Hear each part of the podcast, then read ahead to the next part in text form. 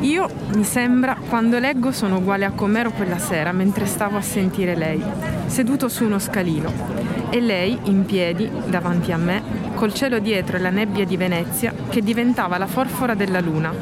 Però c'è una cosa a volte nei libri che le ragazze non hanno, lei di sicuro non ce l'aveva, la prefazione. Questa frase è la prima frase che abbiamo letto della, del libro che adesso presentiamo, che è il libro di Luca Tosi, è un esordio, eh, si chiama Ragazza senza prefazione. E leggendo questa frase è accaduta una cosa che accade con i, con i buoni libri, cioè nel momento in cui mi aspettavo dopo i due punti una parola, ce n'era un'altra che non mi aspettavo, c'è la parola prefazione. E quindi chiedo a Luca innanzitutto se gli va di spiegare o di raccontare eh, questo titolo. Allora, sì, il titolo viene da, da, un pezzo che è proprio dentro il libro, cioè è quello che dà senso al libro ed è forse anche uno spoiler perché lo spiega tanto. In realtà il libro parla di un ragazzo che fa una passeggiata e durante questa passeggiata ricorda e ripensa a una storia che non è andata bene e cerca di capire i motivi per cui questa cosa non è andata bene. E in un momento del libro dice se io avessi saputo prima cosa andavo incontro, come succede nei libri, che c'è una prefazione che un pochino ti spiega cosa leggerai, l'avrei fatta questa storia, cioè ci sarei andato avanti o mi sarei fermato prima? E questa è un po' la, la domanda del titolo. In realtà lui una risposta non se la dà, dice forse è stato meglio anche così non averla avuta. Mi sono scottato, l'ho preso, cioè, ho fallito, però forse qualcosa mi ha insegnato oppure no. In realtà non ha una risposta neanche poi alla fine una... rimane, rimane, la domanda. Ecco, ecco questa è una caratteristica, e infatti adesso vediamo, chiediamo a Luca proprio questo, è un po' una caratteristica dei libri che Terra Rossa sceglie. Sono libri che sono pieni di domande o magari ne hanno una importante e che non rispondono assolutamente alla domanda ma ne creano eventualmente di nuove. Ehm, quindi la domanda a te è proprio sull'incontro tra te e la casa editrice, se tu eri prima, come ci è stato detto anche altre volte, un lettore della casa editrice oppure c'è stato un incontro casuale, come hai scelto e come vi siete scelti in qualche modo? Allora, con la casa editrice io non conoscevo Terra Rossa prima di inviare questo testo, li ho conosciuti perché avevo inviato un altro testo a loro eh, e da lì ho scoperto il catalogo, cioè quando ho cominciato a sentire Giovanni che è il, l'editore di Terra Rossa ho cominciato a leggere. Eh, da quel testo che gli avevo mandato poi in realtà quello non lo aveva convinto mi ha detto hai qualcos'altro e gli ho mandato questo che in realtà sarebbe dovuto uscire su una rivista che si chiama Tina che è la rivista Matteo di Matteo Bianchi, Bianchi. Sì.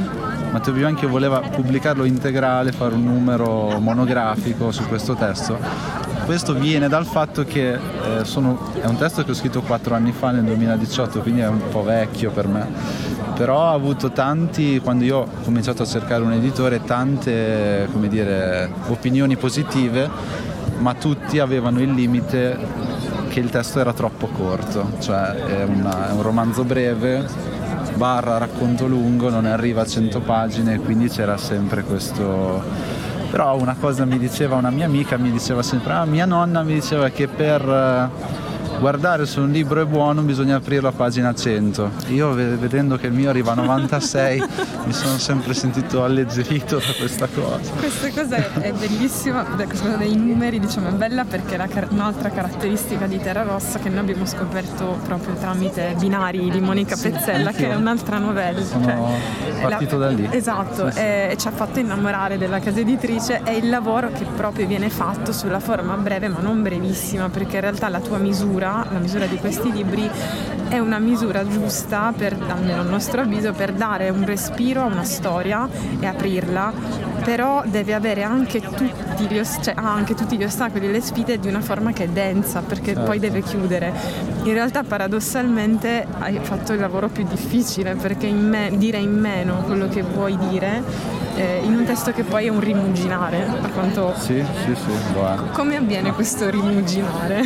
Perché no. l'idea del camminare, a parte che è molto bolagnano, no? i personaggi di Bolagno camminano e pensano e parlano. Ecco, come mai questa, eh... questo movimento del, del camminare e pensare? Come mai? Non lo so. Però allora, eh, la prima stesura era più lunga, cioè io mi sono trovato ad avere una stesura che era, non dico il doppio, e poi ho seguito un periodo di mesi in cui non ho fatto altro che tagliare e togliere.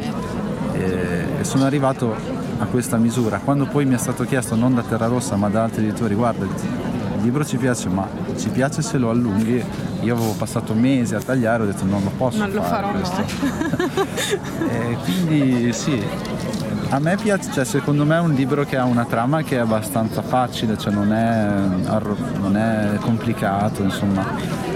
La cosa che, come dici tu, è so, il, il, fattore un po' originale è questo arrovellarsi, questo rovello che ha il narratore. È un libro tutto in prima persona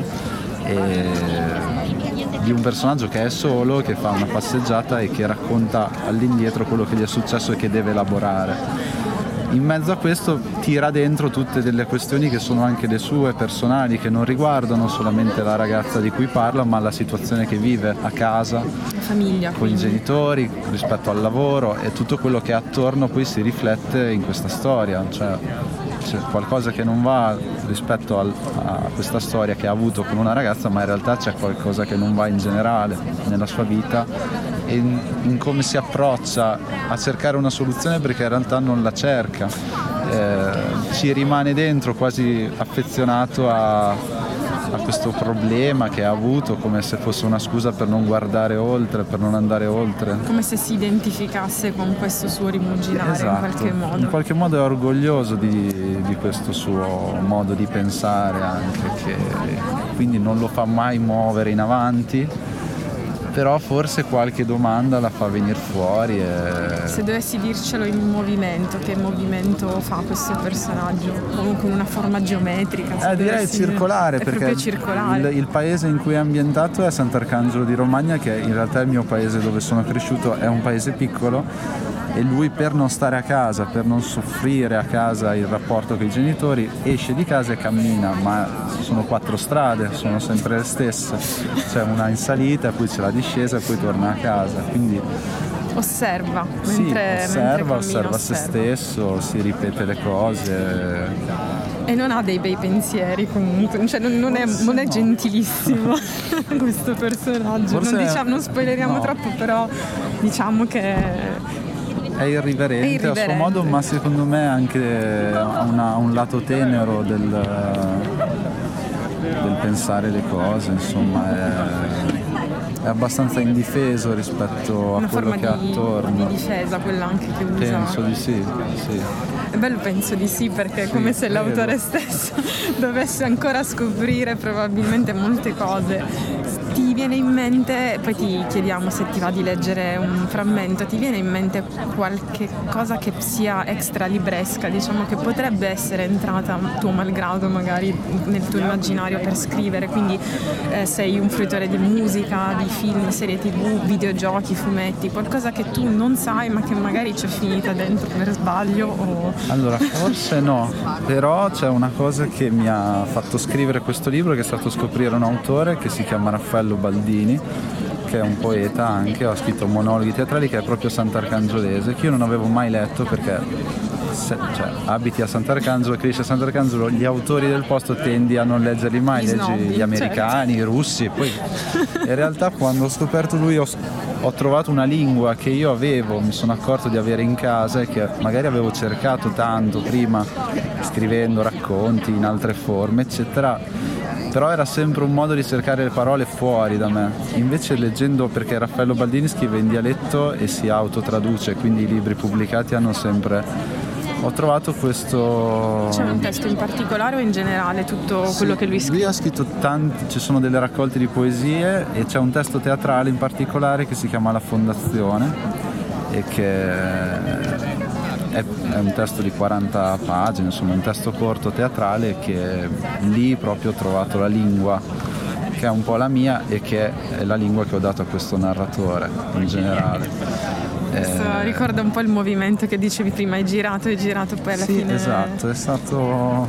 C'è qualcosa lì. di autobiografico sì. in questo. Anche lì, sì, sì. E il dialetto in generale è una cosa che poi ho coltivato e mi ricordo certi passaggi del libro li ho scritti proprio pensando in dialetto e traducendomi quando scrivevo. Poi l'ho sistemato perché non è un libro che è strettamente territoriale di lingua, però comunque si sente che c'è un accento che è, è sì, di un posto. Come, infatti sarebbe stata la, la, prossima domanda, ma l'hai anticipato. Cioè la voce del personaggio in questo testo è subito molto riconoscibile e questa è una, una cosa che Terra Rossa predilige e, e, sa benissimo che è il valore di, di un autore, perché se tu apri un libro e sai benissimo che potrebbe essere solo quell'autore, è facile essere una, una presenza, diciamo, ha senso, ecco, ha senso, avuto senso scriverla quella cosa. Certo. Se sì. ti va così, non parliamo di aria, ma parliamo di, sì, se ti va di leggere proviamo. un frammento, sì. così facciamo un po' capire di cosa stiamo parlando. Allora, leggerei l'incipit. Tra l'altro è molto teatrale, secondo me, poi è un'opinione personale, è già pronto per la scena. Ultimamente sono arrivato a pensare, chissà perché fra i miei parenti non muore mai nessuno. L'ho pensato anche poco fa, quando sono uscito a camminare ho voltato per prendere via Cupa. Sarebbe ora che ne schiatti uno, di qui a poco, preferibilmente. Uno zio che ne ho sei, o la mia bisnonna di 107 anni. Brutto mi sembra come pensiero, ma è che ho i parenti tutti vivi io. Zii, prozii, cugini e figli dei cugini. Come si chiama il grado di parentela con i figli dei cugini? Ho una cugina io che ha sfornato quattro figli maschi e uno di questi, che ha 16 anni, ha già fatto una figlia. A 42 anni mia cugina è già nonna. Mi escono dalle orecchie sti parenti. E oggi è il compleanno di quello, il mese prossimo c'è la comunione di coso. Marcello mi hanno chiesto, vuoi farlo tu il padrino? Il meglio è mio nonno, Primo si chiama, maniaco dei gratta e vinci. Va al tabacchi tutte le mattine col bilancino, pesa i biglietti prima di comprarli. Secondo lui, quelli buoni pesano qualche grammo in più. Vince? Ma va là, tira le madonne contro il governo e basta. Pretende sempre che vada a casa sua a trovarlo, chiacchierare. Cosa ti costa venire una volta ogni tanto, mi dice. Ma una volta con uno, una volta con l'altro, finisce che s'ammucchiano tutte queste volte. A mettere in fila i Natali, Pasque, Pasquette, battesimi e compleanni, viene fuori che non ho mai la testa libera. Figuriamoci passare a trovarli anche gli altri giorni. Vado su per via Cupa, una strada stile San Francisco, tutta salita, dritta, porta al punto più alto di Sant'Arcangelo, il monte di Piretta. Ci vengo tutte le sere ormai, non che mi piaccia particolarmente camminare, sono tutto meno che uno sportivo e che se non sfollo di casa dopo mi viene un nervoso che scoppio. Abitare coi miei è insostenibile. Ho la pelle delle braccia, dei gomiti, soprattutto tutta screpolata. Per lo stress, sono convinto. Psoriasi, mi hanno detto in farmacia. Ci devo dare la pomata due volte al giorno. Una roba bianca, contiene cortisone, però non funziona. Le mie braccia restano così.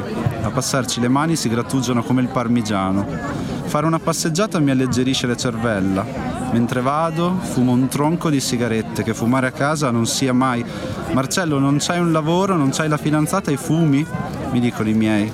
Mi chiamo Marcello Travaglini, ho 27 anni e mi sento in gabbia. Morisse almeno uno dei parenti, uno pur che sia, secondo me sentirei più aria intorno alla testa. Non chiedo molto, uno, poi gli altri possono campare quanto vogliono. Scusate, adesso posso ridere perché è veramente, è veramente divertente. No, la lettura ovviamente poi i temi non sono proprio, non fanno ridere, però è molto divertente perché in realtà dentro il dramma di una persona che viene raccontato, il modo in cui questa voce lo racconta crea questo contrasto. E sentirtelo leggere ha confermato la cosa che dicevi, che dicevi prima, la voce è proprio questa qua, la tua voce comunque, meno la percezione dall'esterno è che sia proprio cucito sulla, sulla timbrica, sulla... Sì, a leggere faccio un po', non sono bravo, ah, però... Realtà... Però sì, me lo Invece in realtà smentiamo, ci sentiamo di smentire io e Carmine. Me lo trovo aderente un po' al corpo, alla voce che è, o al mio modo di pensare poi esatto. che sono quei giri mentali lì che ha, sì. E anche il suono proprio in realtà, la, come cade il suono della, della, voce sulle parole, sulle pause, è molto aderente. Ok. Bello. Bene. Invece la copertina, che sappiamo essere una garanzia con Terra Rossa, però in particolare questa, visto che non la si può vedere, se ti va di raccontarla a modo tuo e, e di dirci cosa dice del testo. Sì, allora in copertina c'è una ragazza di spalle che cammina sulla, sulla costa di un libro eh, appoggiato eh, come dire, nel lato delle, nel lato delle pagine, pagine sì, e di sfondo un cielo stellato.